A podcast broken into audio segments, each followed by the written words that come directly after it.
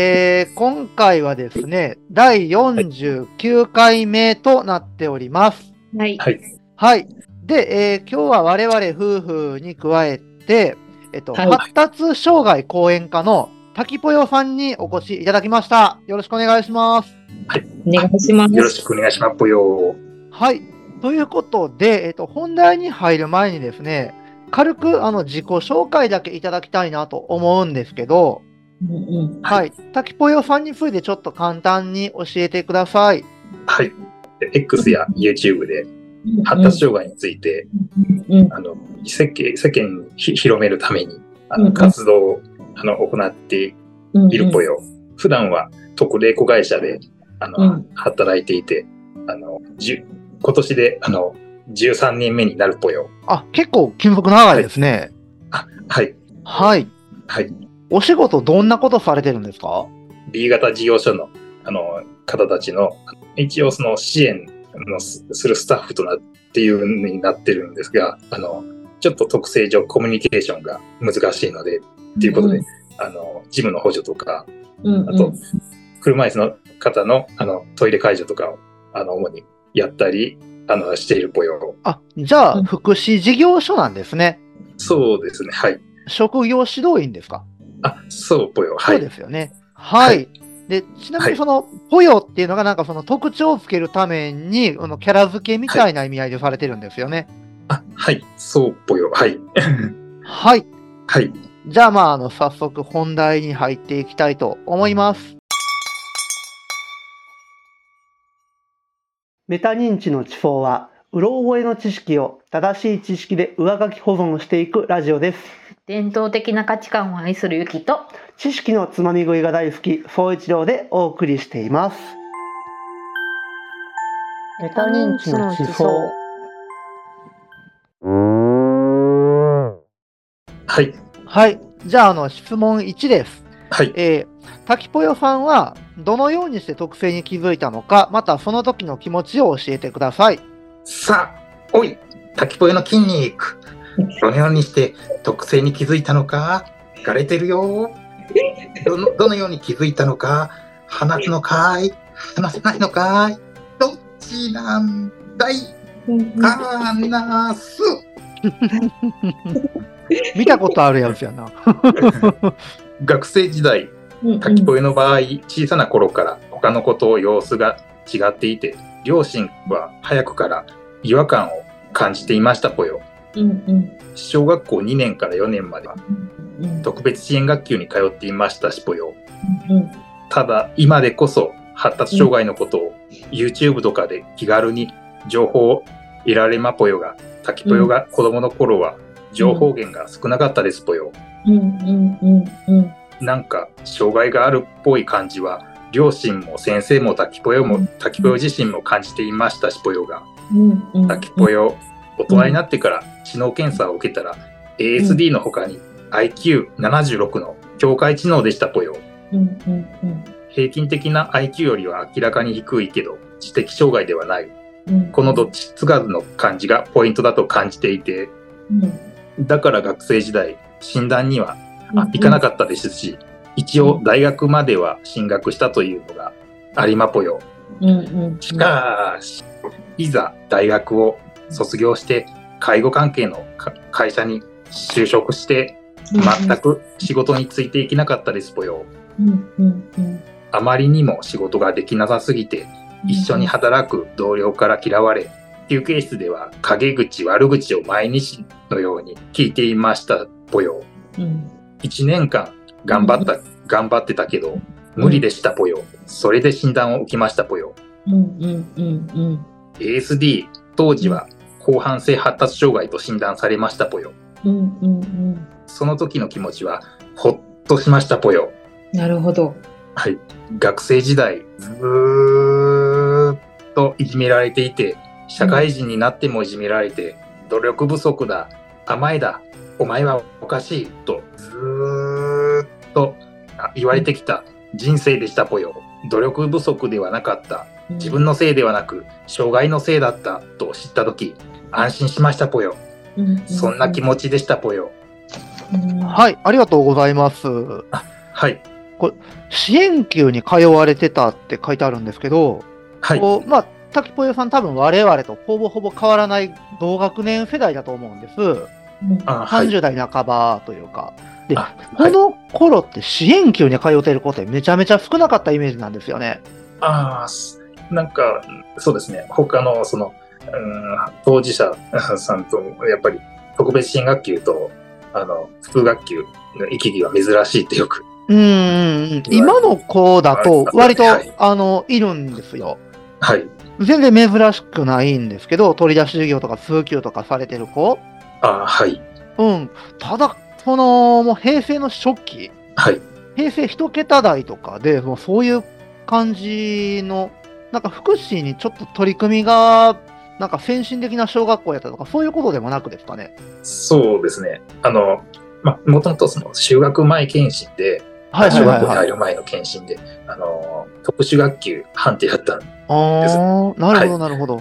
はい。それで、まあ、まあ、小学校入学した時に、まあ、この程度なら、まあ普通学級でもやっていけるかもしれないって先生が判断して、されうて、で、1年間様子を見たんですが、やっぱりあの周りの子と同じようにできなくて、ちょっとみんなにとついていくのはちょっと難しいんじゃないかって先生がそこで判断しうん。て、うんうんあのうんうん2年生になった時に、まあ、仲良し学級ができたっていう感じでですね、のもしそこの通ってた小学校にもその仲良し学級がなかったら、あのうん隣の小学校に入る予定だったっていうのあを、そうなんですね。学校を超えてまで。はい。へえ、はいそうなんですね。私の学校もそうやけど、取り出し授業やったよ。できひん子って。あ、本当？じゃあ僕が知らないだけで結構そういうところやってるところはあったんだね。あのね、多分できたばっかやったので、あの、うん。私の学校も一部の授業だけそこの学級行って、一部は一緒にするって感じやったから、うんうんうんうん。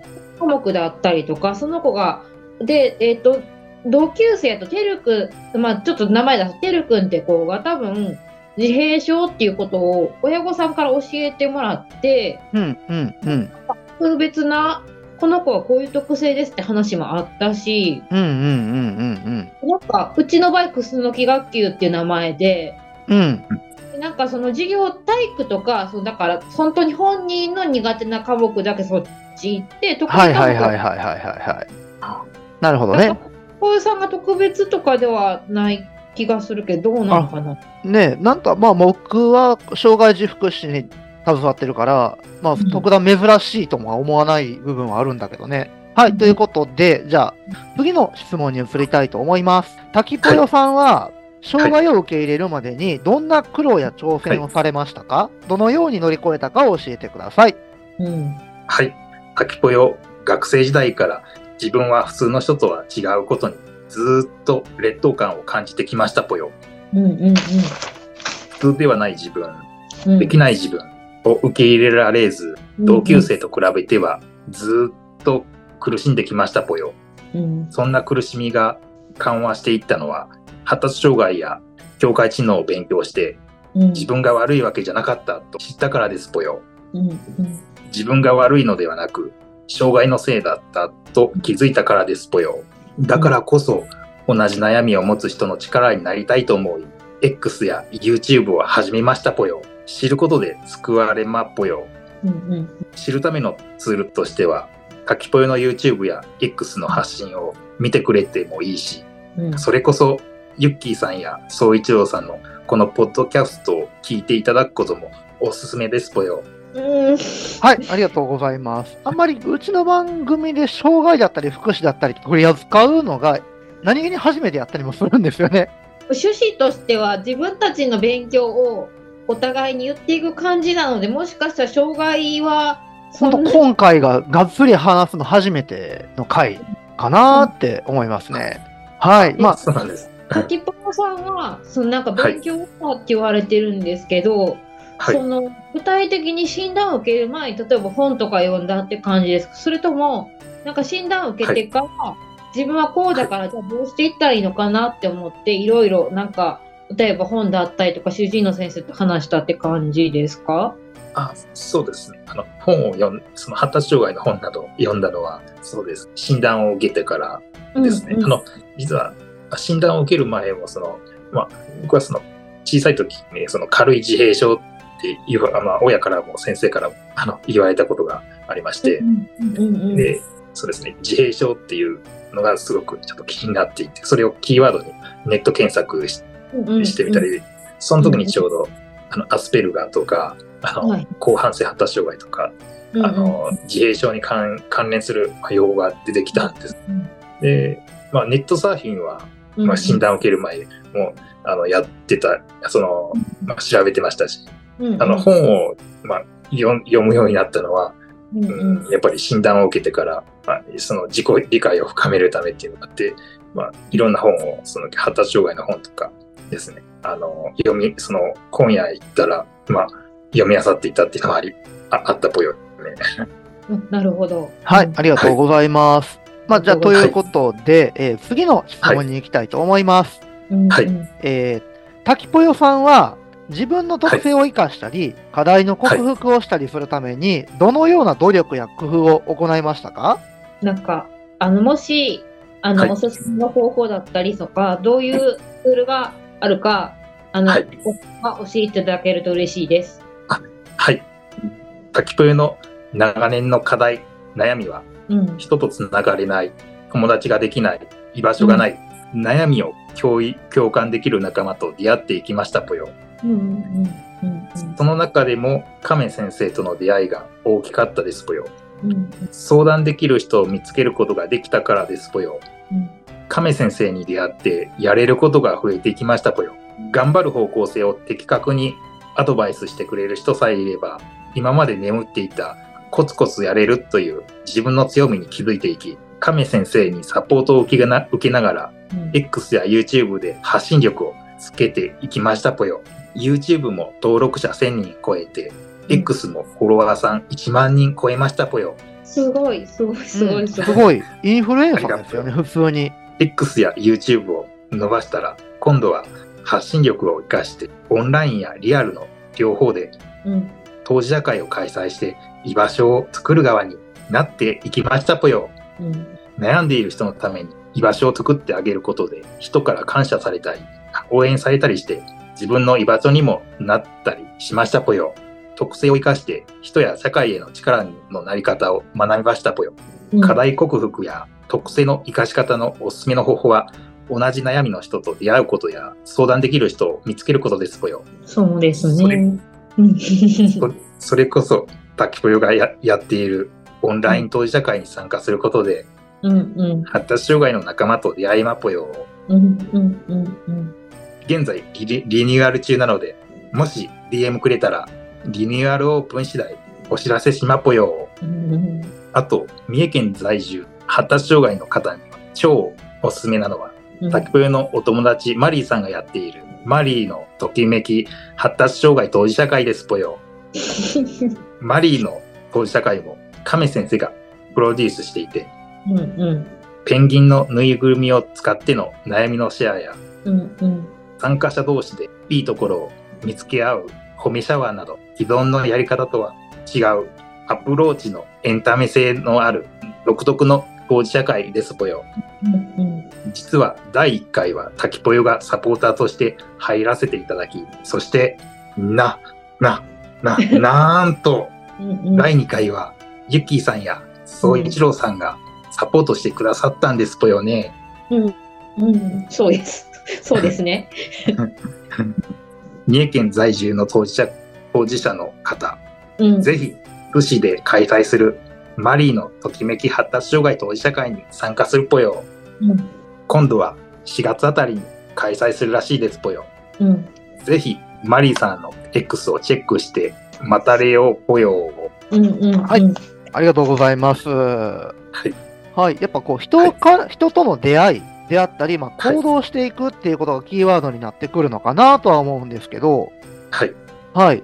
この亀先生とはどうやって出会ったんですか？そうですね。いやあの、亀先生のとの出会いは、あの、今からそうですね、7年前に、あの、ある、名古屋のある、おその当事者会で、あの、まあ出会って、あの、まあ、その時に、あの、滝子よが、その、その当事者会で、僕はみんなの前で、僕は友達がいないです。恋人もいないです。うんうんどうしたらいいですかっていうの趣旨を聞いて、そこで、あの、亀先生が、あの、聞いていて、あの、だったら、あの、今まで寂しい思いをしてきたんだねって、亀先生が寄り添ってくれて、うんで、そこでその、ポヨとその発達障害の仲間で LINE を、で、LINE でつなげてくれたりして、その時に、あの、ボーリングとか、お花見とか、いろいろその、青春っぽいことになるように、あの、タキポヨとそのお友達をつなげてくれたのが、あの、亀先生でして、うんうんうでん。それで、あの、亀先生と出会えて、今の自分があるって言ったあはいはいはい感じっぽいよ。こう居場所づくりを手伝ってくださった方って感じですかね。あ、あ、そうっぽいよね。はい。はい。ありがとうございます。亀先生、あの質問なんですけど、はい。あのなんか精神科医の資格とか、そういう知識を持った研究者の方なんですか、それとも同じ当事者の方なんですか？あの、もともとはその、あの、ミュージシャンでして、へえ、あそうなんやですね。そうなんですね。はい。あコーチングとかカウンセカウンセリングを、うんうん。という仕事を、あの、なされて、あの、でそれで、あの、生計を立てられてい、今っぽいよ。はい。なるほど。すごいですね。ねえ。じゃあ次の質問に移りたいと思います。うん、はい。はい。えー、滝ぽよさんは自分の特性に対する誤解や偏見にどのように対処していますか？また、社会にどのようなメッセージを発信したいか教えてください。はい。あの、正直、完全に対処できてはいないですぽよ。うん。それでも、昔と比べてはるかに楽になったのは、環境が大きいですぽよね。うんうんうん例えば、今の職場は、障害者雇用ですぽよ。うん障害者雇用ですら完全に発達障害に対して理解があるかといえば完全にあるとはまだ言えないあ言えない気はしまぽよ。うんうんうんうんしかし、うん。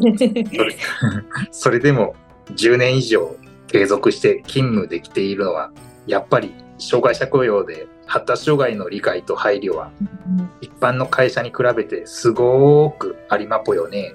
うんうんうん障害をクローズにして一般枠で働いたことがあるからこそ違いがわかるぽよ。うんうんうんあと、滝ぽよが恵まれているのはありがたいことに、発信活動のおかげで、繋がった人と会うときは、滝ぽよ、滝ぽよの特性やキャラクターを十分分かってもらえた状態で会えるぽよ。うんただ、正直、たまたま滝ぽよの場合、会社や亀先生との出会いがあったけど、環境になかなか巡り合えず、誤解や偏見に苦しんでいる当事者さんはいっぱいいると思いまぽよ。だからこそ滝ぽよ、もっともっと発信活動を頑張って影響力を持ちたいと思って今ぽよ。現在、X のフォロワーさんは1万人を超え、SNS の発達界隈の中では少しは知られることもありがたいことに出てきま、出てきましたぽよ。しかし、SNS の厄介なところはアアルゴリズム。うん。もちろんこのアルゴリズムをハックすればうん。当事者や親御さん、支援職の人など、発達障害に関心のある層にはリーチすることができまぽよ。うん。うん。うん。だから滝ぽよ、亀先生に筆伝のバズらせ方を教えてもらって、発達障害に関心ある層に情報が届くように亀先生と一緒に頑張っているんですが、逆に言えば、発達障害に関心のない層にまで発達障害の情報を届けるのは至難の技ですぽよ。そこが一番難しいとでころです。もこれ無理でしょ？興味ない人に情報って伝わらないじゃないですか。ああ、そうぽよね。うん。うんなんかちょっと流れてくるだけでもスルーしたりとか選択された目にりする。留まらんよね。だって僕、コスメすごいいいやつの CM 流れてきても全く記憶にないもんね。それは発達障害やからじゃあだから違う、だから興味がなかったら脳に残らんって。ああ、そあうんどうなんやろなんか、ちらっと引っかかっててとかはないのかなえ、例えば SK2 の CM と、資生堂の CM 僕今日見たとして、どっちがどっちか絶対覚えてないと思う。そう、そういう、まあ、あそういうことやろ？中断してすみません。なんか、もしかしたら、その滝ぽよさん的には、その SK2 の CM と、なんかいや、資生の CM みたいに、分かんなくてもいいから、そちょっと流れて、頭の隅に残ったらいいって感じですか？今の感じやと。あまず聞いてもらって、うん。その理解を徐々に浸透、まあ、理解のない人たちに徐々に浸透していっったらいいなっていう思いが、あの、あるのぽよ。はい、はいありがとうございます。すみません、話残しておっちゃって。すいません。社会から発達障害の誤解や偏見をなくすという観点においては、発達障害に関心のある人だけに届けても意味がないとは言わないけど、全然足りなくて、発達障害に関心のない健常者にこそ届けなければ意味がないですぽよ。うんうんうんだからこそ、滝ぽよ、長期戦を覚悟して今ぽよ。うんうんもっともっと拡散力が、いや、もっともっと拡散力やできることをコツコツ増やして、発達障害に関心のある人はもちろん、かない人にまで届けられるような拡散力を持てるよう、頑張りまぽよ。そのために、滝ぽよ、パンダになったぽよ。滝ぽよ、美男美女でもなければ、地頭も良くないぽよ。そういう意味では、本来拡散されやすいタイプではないぽよ。しかし、パンダになって注目を集めるぽよ。この注目の集め方は報道ではなく邪道かもしれないぽよ。ししかし、文字通り客寄せパンダとなってうん人知れず苦しんでいる当事者の方や地道に頑張っている当事者さんをスポット当てられるように拡散力、実力を頑張ってつけるぽよ。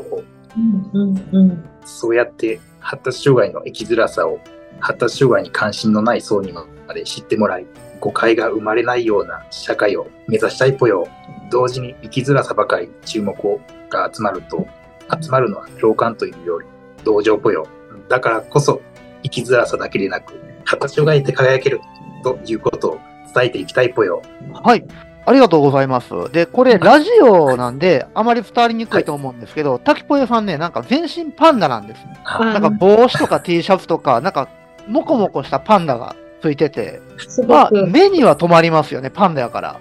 うん、今までの話を聞いてきてもすごい共感できるところがすごくあってパンダで客寄せになるっていう部分もそうやしやっぱ仲間ができると自分を発信できたりとかすごくあのいろんなところで、えっと、共感してくれる人が増えるだけでも自分自身が元気になれるかなって思いました。あとはあの、えっと、例えばですけどあの私が昔学校で受けた教育やと特に当事者の方が来てくれてお話を聞くっていうのがすごく大事かなって思ってなんか滝私自身もはあの滝ぽさんと同じで大人になってから発達障害っていう診断を受けた大人の発達障害ででも同級生にはその多分あの、まあ、同級生にいた自閉症の子は自閉症っていう病名でってことをあのご両親が語ってくれる場があったりとかでまあ、身体障害の方はなんかお知り合いに中学校の先生の知り合いにいててその人呼んでくれてってことがあって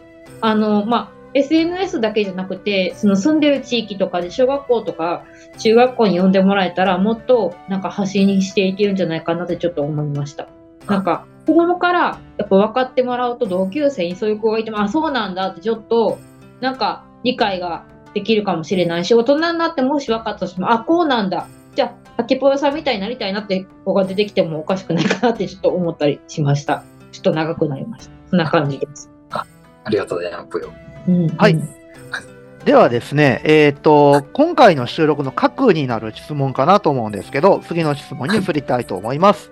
うんはいえー、滝ぽよさんは講演活動を始めたきっかけや目的は何ですか？これまでに印象に残っているエピソードがあれば教えてください。最初に講演活動をやらせてもらったきっかけは今の会社ですぽよ。会社から講演をやってくれと頼まれたぽよ。うん発達障害当事者として発達障害について当事者、親御さん、企業、支援職などの方に講演を通してお伝えする役割ぽよ。うんうんうん印象に残ったのは当事者のお母さんが滝ぽよの話を泣いて感動してくれたぽよね。嬉しかったぽよね。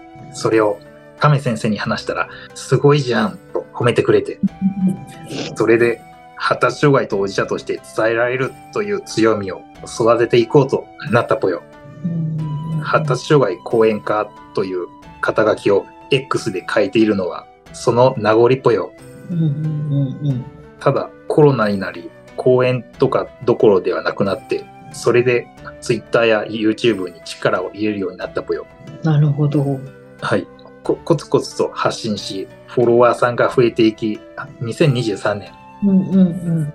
満を持して、に2023年12月15日、うん。オンライン講演会を自ら主催して、うん発達障害当事者 YouTube のぶさんと各メディアに多数出演する ADHD のシンガーソングライターゆうかさんとの共演という形で講演することができたぽよ。実は小学校の頃、滝ぽよ特殊学級ぽよ。うん仲良し学級と呼ばれていたぽよ。健常者の同級生から仲良し帰れと馬鹿にされて悲しかったぽよ。滝滝ぽよ。勉強もダメ、運動もダメ、友達もいない。そんな自信のない子供だったぽよ。うんでも、特殊学級の先生は、滝ぽよの記憶力のいいところを気づいてくれたぽよ。うんそして先生は、滝ぽよのことをあ漢字博士と呼んでくれたぽよ。記憶力を活かして漢字を覚えて全国生徒の前で漢字を発表したぽよ。滝ぽよ、いっつもいじめられていたけど、滝ぽよを漢字博士にしてくれた特殊学級の先生。会社で講演の機会をくれた上司の中島さん。うんうんうん滝ぽよに数年かけて X と YouTube を教えてくれて講演会ができるようにしてくれた亀先生。自信のない滝ぽよだけど人前で発表して伝える才能を見出してくれた人たちが滝ぽよの人生を振り返るといたぽよ。うんうんうん。正直今の時代わざわざ労力をのかかる講演をやらなくても X や YouTube など SNS の方がはるかにコスパも拡散力もあるぽよ。しかし、講演という人前で伝えるという行為は、滝ぽよにとっては原点であり、輝ける場所でもあるぽよ。うんうん滝ぽよの人生のテーマは、私をがいて輝ける。うんうんわざわざ講演を通して伝える意味は、発達障害で輝けることを言葉以上に存在そのもので伝えられる力があるか、あると思うからぽよ。はい、ありがとうございます。まあ、この幼少期からの振り返りなどを、まあはいお聞かせいただいたんですけど、こうはい周りの先生とかこうサポートをしてくれる方に恵まれてたんですかね？あそうです。その特殊学級の先生などは、あの、最初はちょっと、うん、厳しい面もあったんですが、うん普通学級のことを、ま、混じって、まあ、授業を受けたりとかもあって、みんなに合わせていけるように、あの、先生がサポートしてくださって、あの、運動会の時も、あの、お遊戯とかがあった、あったんですが、うんうんその振り付けも、あの、その指導してくださって、あの、みんなと同じように、まあ、お遊戯であの踊れるようになったとかっていうのがうんあったぽよ。あの教育熱心な先生だったと、あの、思いますぽよ。もしかしたらですけど、はいあなんか聞いてる感じ、はいなんか結構先進的な先生だったんじゃないかなとちうんうょっと思って、んうんうん。なんかね、子供の特技をすくい上げる。うんまあ、でああ、なんか、はい。まあ多分滝ぽよさんが知的じゃなくてグレーゾーンってことに気づいていて、じゃあどうしたらいいかっていうことを考えて、はいなんか指導してくれたんじゃないかなって思って聞きました。あすごいあなんかいい先生に恵まれたんだなってすごく思いました聞いてて。ありがとうございますぽよ。はい。えっ、と、じゃあ、まあ、時間の関係上、若干質問を飛ばしてですね、えー8番目、えー滝ぽよさんは、えー自分の特性に関する本や音楽や映画などの作品に興味はありますか、お気に入りの作品やおすすめの作品を教えてください。あもちろんあるぽよ。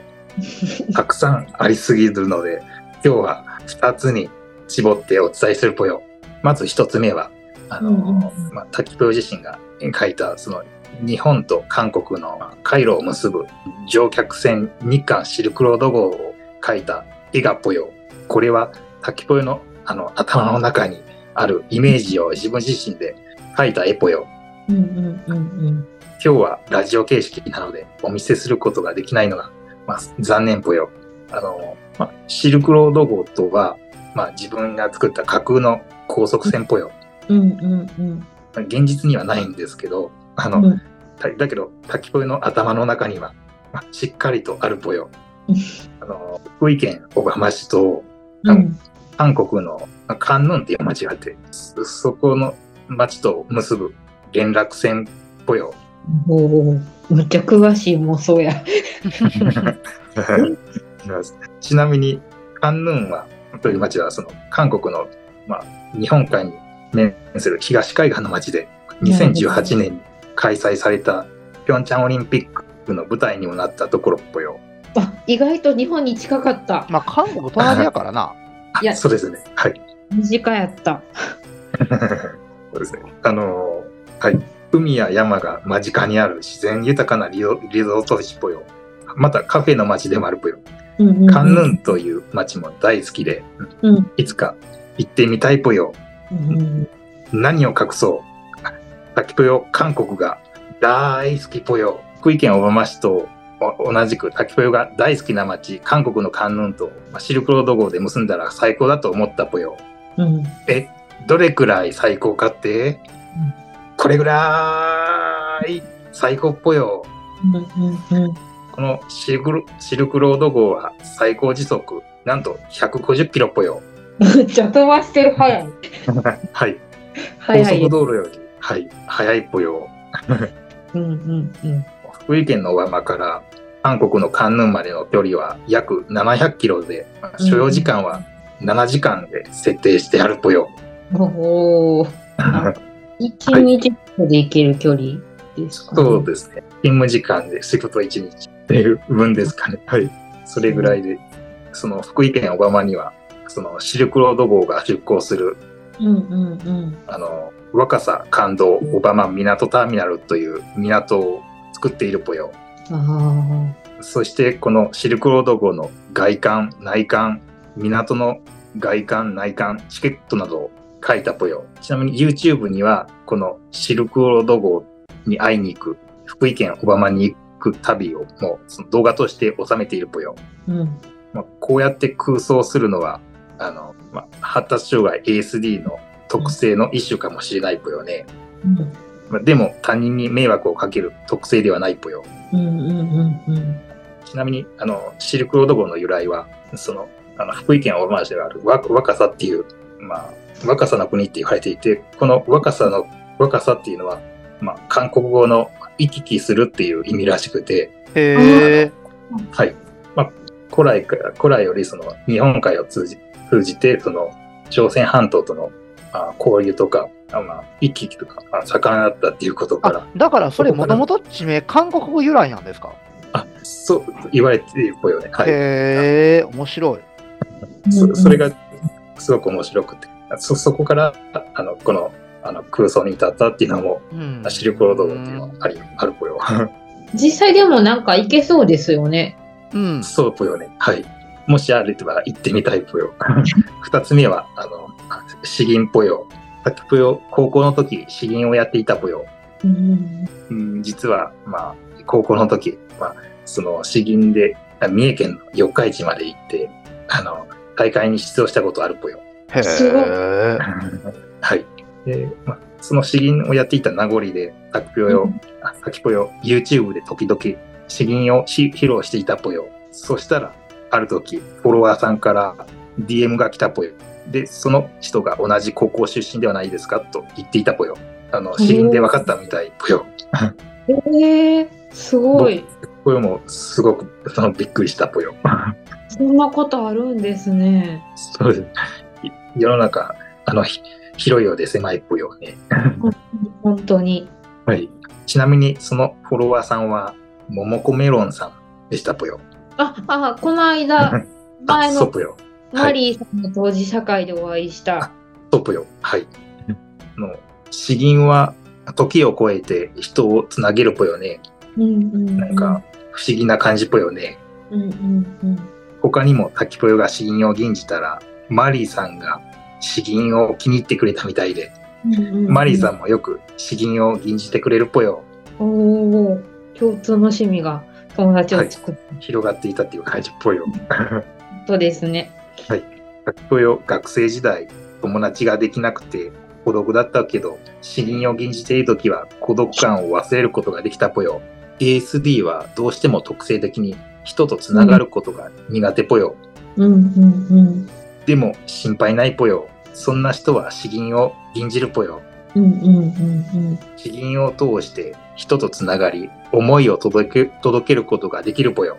うん。うんうん。詩吟は会話で他人と感情を共有することが苦手な苦手な A3 にとっても有効な伝達手段ぽよ。うんうんうんはい、ありがとうございます。なかなかはい高校で詩吟やるって渋いですね。実はその、なぜか高校の授業では、あの、詩吟っていう授業があって、えーびっくりしたぽよ。あ、滝ぽよさんは愛知県の方で、愛知県の高校でその、なんか、授業があったってことですか？高校はあの岐阜県ですね。あの岐阜なんや。隣隣町の大垣だったんです。うはい。はい。そういえば、そうや、ももこメロンさん大垣って言ってた。あ、はい。そうです。ぽよ。なかなか身近じゃないもんね、詩吟って。あかあ、そのはい前に詩吟のなんか有名な人がいたりするんですかね。そうですね。あの、詩吟の先生が、あの、まあ、その先生は結構年配の先生でして、うんうんうんまあ、私立高校やったので、あ、やっぱり、私だったんですね。あ、そうですね。はい。うんあの公立高校の教師をいや、まあ、退職して入られた先生とかが多かったイメージぽよ。なるほど、なるほど。はい。はい。えーっと、じゃあ、まあ、最後の質問とさせていただきたいんですけど、はい。えー、滝ぽよさんは自分の特性を持つ人たちのために、どのような活動やサービスを提供していますか、また今後どのような活動をしていきたいとお考えか教えてください。はい。X、YouTube、講演活動などの発信活動と、オンラインやリアルでの当事者会主催が、滝ぽよの活動ぽよ。実は今でこそ、かつての滝ぽよのように悩んでいる人の力になりたい、恩返ししたいと思うけど、最初の動機は自分のためぽよ。ずっとお友達が、ずずっとお友達がいなかったから、お友達欲しかったとか、滝ぽよ、旅が好きすぎて、47都道府県行ったことがあるんやけど、だから47都道府県にお友達作って会いに行きたいという動機で活動を始めたぽよ。うんうんうんうんそして2023年当事社会主催を東京、名古屋、大阪の三大都市ツアーをすることができたぽよ。2024年今年の目標はさらに札幌、仙台、東京、名古屋、大阪、広島、福岡の7大都市ツアーをやりたいぽよ。なかなかそして そしていつか47都道府県と大好きな韓国でも当事者会やりたいぽよ。うんうんはい、ありがとうございますで。はい、あ、はい、まあちょっとこれで、まあ一旦、まあ終了になるんですけども、まあこのお話を聞いて、まあ活動範囲を広げるためのそのまあ行動っていうのが、また滝ぽよさんのまあすごいところなのかなっていうのははいすごい思いました。ありがとうございますぽよ。はい。で、まあそのいろんなね、その恩師の方のお力添えがあったにせよですけど、まあフォロワー1万人でなかなかできることじゃないと思うんですよ。あうん。はい。なんはでいね、まあ、何かしらやっぱ悩んでたりとか困ってたりする人たち、はいまずはやっぱ行動してみることが大事なんじゃないかなっていうのが僕今回のお話で、まあちょっと思ったはい感想ですね。うんうんうんあはい。はい。ゆきさんどうですか？私は滝ぽよさんのこのまあ、あ今全部原稿いただいてるんですけど、お話読んでて、自分もすごく生きるのが苦しかったりとか、でも、いろんな人との出会いで自分もその自分にできることを通して社会に恩返ししたいなって思うことが増えました。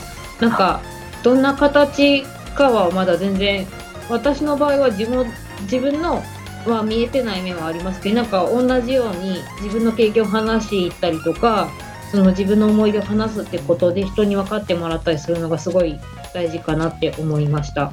で実際それをやってみてなんかいろんな人と出会う中で一生懸命あの毎日コツコツされることによってなんかこうやっぱりフォロワー1万人っていうのがすごい数字だなって響きました。ね、目に見える結果ってすごいよね。うん、すごい。なんか、それ、自信につながるぽよね。はい。はい。最後、こう、ラジオ聞いてくださる方に何かメッセージあります？はい。発達障害に対して、あの、偏見がなくて、うんうん理解と配慮がある社会、私自身していきたいぽよ。そして、うんあの、発達障害って輝ける社会ぽよね。そのためにもあの滝ぽよいっぱい頑張るぽよ。最後に滝ぽよの思いあの詩吟にしてお伝えしたいと思うぽよ。はい。詩詩吟、吟を今から吟じるぽよ。はい、お願いします。はい。本日はゆっきーさんと総一郎さんとキャストで。いろいろインタビューをしていろんな思いをお話しすることができてとってもとっても楽しいひとときだった。ぽよ。本当に本当に。ありがとう。ございます。ぽよ。はい。ありがとうございました。じゃあ、えー本日のゲスト、えー発達障害講演家の滝ぽよさんでした。ありがとうございました。ありがとうございました。ありがとうございます